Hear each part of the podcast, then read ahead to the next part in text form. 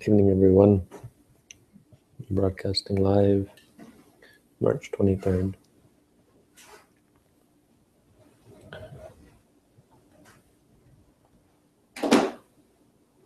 Just reading the commentary.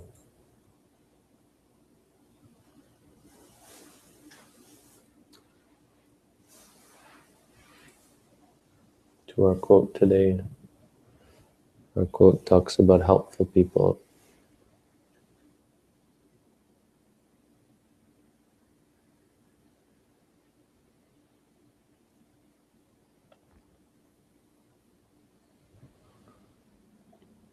Three, three helpful people actually. Tayo may bhikkhave pugala. Pugalasa bahukara. Bahukara. These three people are helpful to people who live with them. The commentary points out that they're of great benefit to an andevasika pungalasa, to a person who lives with them, stays with them. Of course, in the time of the Buddha, there was no internet. There weren't even books that they wrote this stuff down on.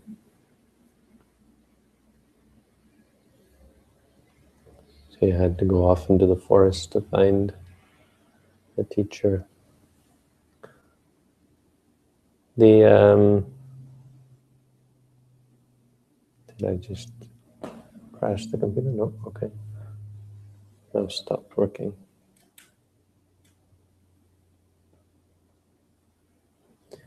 Um, so there's these three these three type of people, and they can be understood on different levels. But I think what's interesting to me is the three concepts of what's important to be imparted. So someone who gives these things is helpful. Why? Because these things are helpful.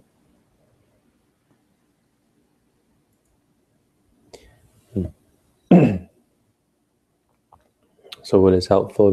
Going to the Buddha for, for refuge, the Dhamma for refuge, the Sangha for refuge someone who helps you do that is useful, is of great use because going for refuge is of great use. Thought about this one for a while because that can be understood on different levels.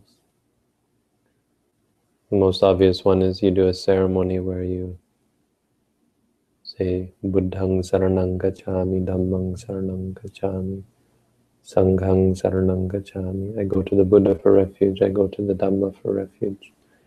I go to the Sangha for refuge. And the meaning of sarana here is avasa, avasaya, support, for help. I take them as my support. Um, beyond just a ceremony, although I guess associated with the ceremony is the level of actually taking them as a support, which I would equate with becoming Buddhist. I think it's an interesting concept and something that we should talk about. There's a lot of people who are wary of quote unquote becoming Buddhist or saying that they're Buddhist or identifying themselves as Buddhist. Some people even say, huh, identifying yourself as anything is conceit. There's an argument to be made there, but there's also a very strong argument to be made for the good on a conventional level of identifying yourself as a Buddhist because it provides you with a um, sort of a filter, or not a filter, but a, a guide to direct you so it informs your, your actions, right? If you do something and you're not a Buddhist, well, you know, maybe I'll do something Buddhist or I'll do something again that goes against the Buddhist teachings. But if you're Buddhist and you know it and you think of yourself as that, you're much more likely to do things in line with the Buddhist teaching. I think a lot of people are, are um, they're not at that level where they feel like You know, they, they, they, they might practice a meditation and think, well, this is useful, but I don't know if I can accept the, the Buddha as my, my refuge, as my um, sort of guide. Can I accept the Dhamma as my guide, or do I want to look outside of the Dhamma for guidance, that kind of thing? And that's reasonable, that's understandable, and there's nobody's ever going to try to force you to become Buddhist or push you to become Buddhist. But in the context of this quote, I think it's important to talk about the, the benefit of becoming Buddhist, which I think there is. And so I think um, when we talk about someone through whom you take refuge, it uh, I think part of it has to do with someone who can provide you with the answers and with the conviction and with the appreciation of, of the Buddha, the Dhamma, and the Sangha to the extent that you decide you want to become Buddha, Buddhist. You want to take the Buddha as your support, your guide. But that can even be someone who convinces you, not convinces you, but shows you how to practice meditation and tells you the benefits of it and gives you an appreciation of the Buddha's teaching. Because it's just about taking help, right? You could argue that anybody who practices the Buddha's teaching, any kind of Buddhist meditation, is going to the Buddha for refuge, going to the Dhamma for refuge, going to the Sangha for refuge. So it doesn't have to be a ceremony, and you don't have to call yourself Buddhist. I just think there's something to be said for it.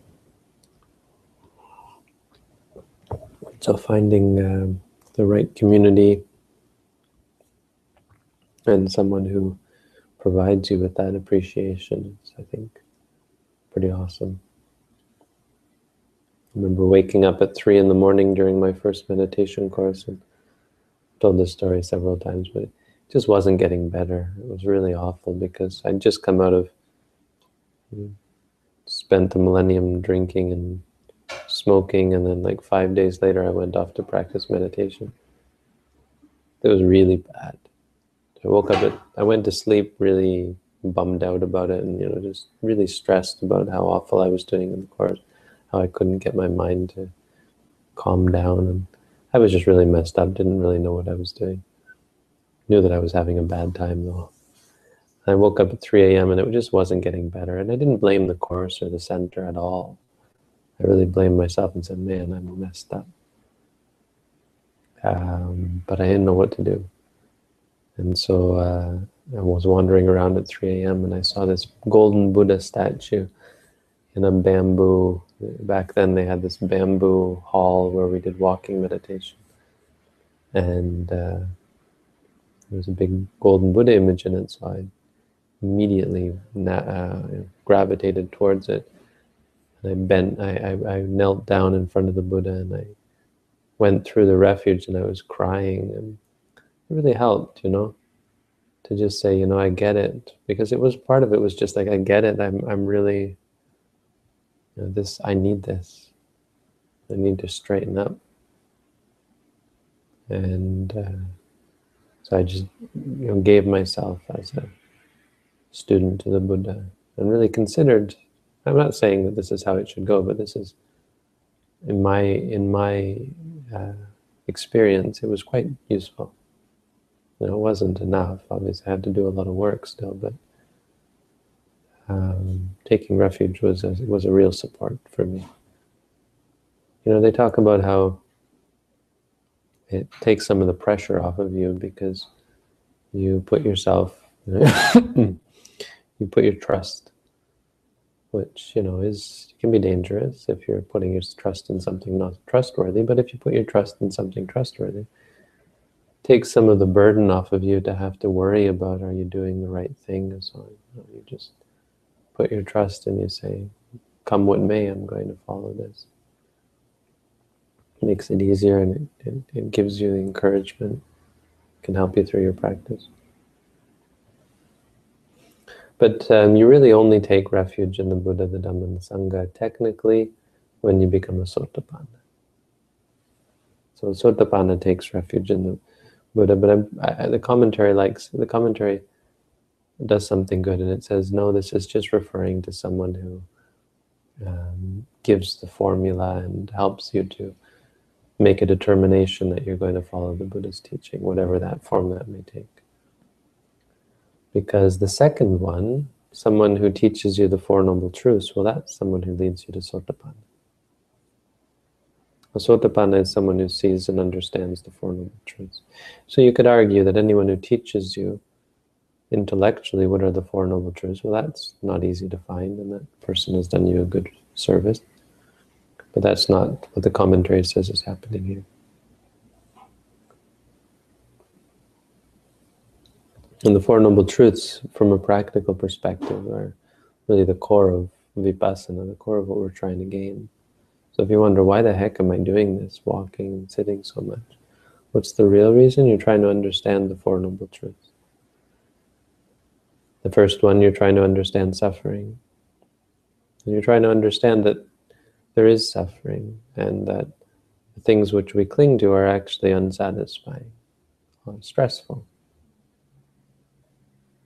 Everything, if you have physical things that you cling to, thoughts that you cling to, emotions that you cling to, sights or sounds or smells or tastes or feelings, or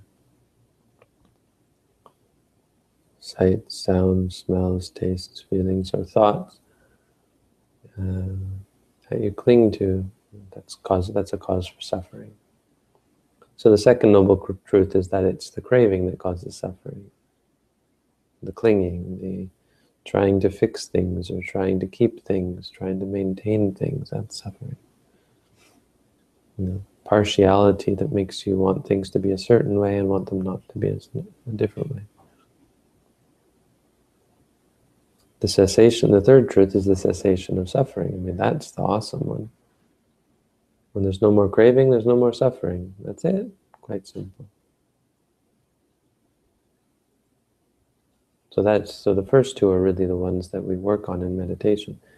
And when you get to the point where you are able to let go of craving, when you really let go, then the third one. There's the cessation of suffering. The fourth one is the path to the cessation of suffering. It's last because it's the, it answers the question, well, okay, you want to be free from suffering. How do you do that? So the fourth one sums it all up and says, there is an eightfold noble path, and that's what leads to the cessation of suffering.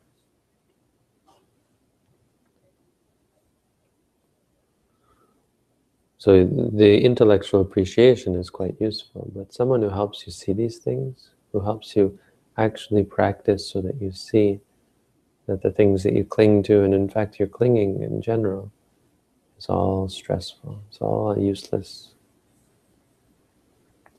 That person is uh, the person who helps you see nirvana for the first time. That's a hard person to find. And so that's a useful thing. Point, the reason why it's useful person is because seeing nirvana is the most awesome thing you can see. It uh, eradicates doubt and wrong view and wrong practice because you know the right practice because you've seen the truth.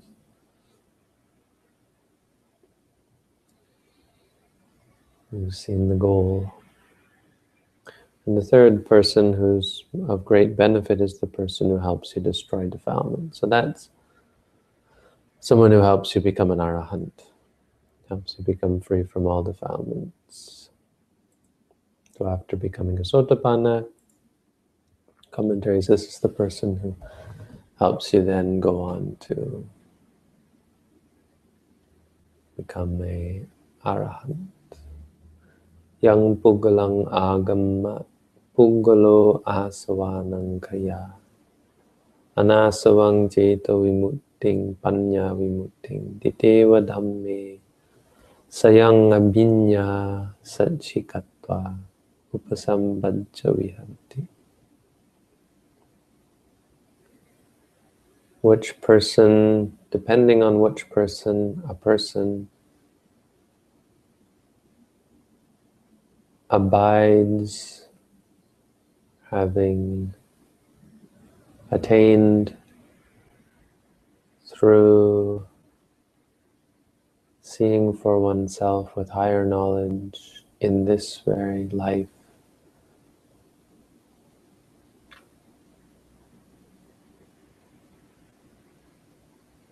With the destruction of the asava, of the taints, of the poisons in the mind, the freedom of mind, uh, liberation of mind from the asavas, no, the un, untainted liberation of mind, the untainted liberation through wisdom. So liberation of mind actually is probably better. Liberation through through um, meditation, I guess you would say, through samatha, through tranquility. And then the medit panya vimutti is liberation through wisdom. Ceto vimutti, panya vimutti. Know, that's awesome. You know, if you can find someone who helps you do that. I mean, really, the Buddha is the one who does all of these for us. We still have the Buddha, he's still around. His teachings, teachings like this, teachings in the Tipitaka, we still have his teachings. And they're very good teachings. You can doubt that it, this is all exactly what the Buddha said, that's fine, but there's no reason to doubt the teachings in the Tipitaka. Not in general. If you want to doubt some specifics, that's fine. I don't disagree with that, but the general message and teachings in the Pitaka are very powerful and have a great, great benefit to us all. So the fact that we've come across this, someone who in the in the history who we never met, had this uh, system and this understanding of reality, it's just This is something that we should appreciate. So this is a, this sutta is about appreciation, appreciation of good things, and sort of laying out what are good things, and appreciation of people like the Buddha who, well, the Buddha who uh, brought us these things. Just a short sutta, but a good quote. Anyway, that's the Dhamma for tonight.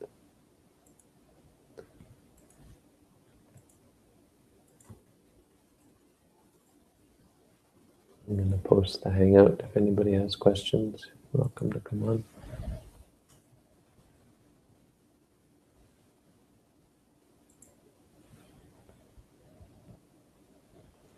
It's a busy time these days.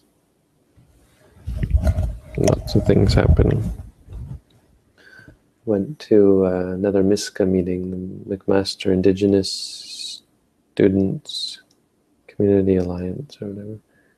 And they're going to work with us on the on the Peace Symposium.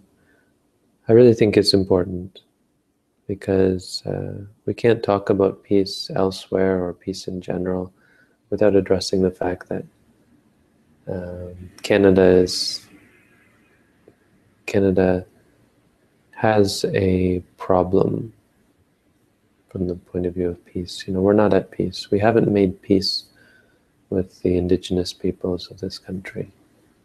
And most people don't really know the extent of it, like the apartheid situation and the um, cultural genocide and the, the legacy of residential schools. They just picked up kids from their society, from their their communities. Some of them just kidnapped them and brought them to these residential schools. You can go. You can go ahead. You don't have to. You know, I'm just going to talk about other things since it's not about me. You're welcome to stay if you want.